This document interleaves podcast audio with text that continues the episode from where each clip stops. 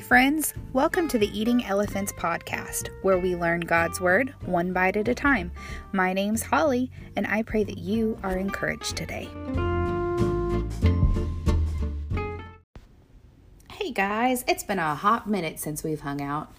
2021 has been a year of both challenges and successes it can be so very easy to focus on our losses and defeats. And while we should acknowledge and make room to grieve our losses and defeats, we can't stay there.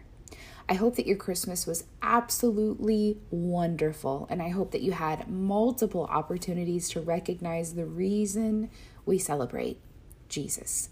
He is good. God is good even when life doesn't feel good. As we close out Christmas and move forward to a new year, I want to encourage you to get your hopes up. Remember the goodness of God. Look for hope. Have you heard about the wise men in the Bible?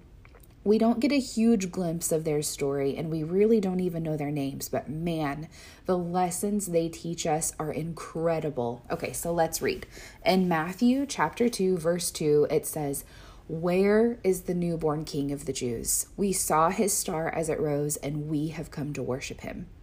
The wise men were anticipating the arrival of King Jesus. Did you guys hear that? The wise men were anticipating the arrival of King Jesus. It says, Where is the newborn king? We saw his star as it rose. They are looking for him. Okay, so they searched for the signs of his arrival. And when the Christmas star appeared, they responded. They went to worship Him, they set out to find Jesus. Friends, we need to look for and anticipate Jesus to show up, even here today, now, in the situation that we're in right now. And when He does show up, we need to respond with worship. Are you anticipating the arrival of Jesus? Are you expecting God to show up? How is your hope? Are you prepared to seek after King Jesus King Jesus and worship him? Okay, so uh, I want you to really think about this. I want you to get your hopes up. Um, God is so good, guys. He is so, so good. So, a couple of questions to think about as you go throughout your day. What does it look like to pursue Jesus?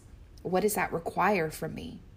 What does it look like to anticipate Jesus to show up?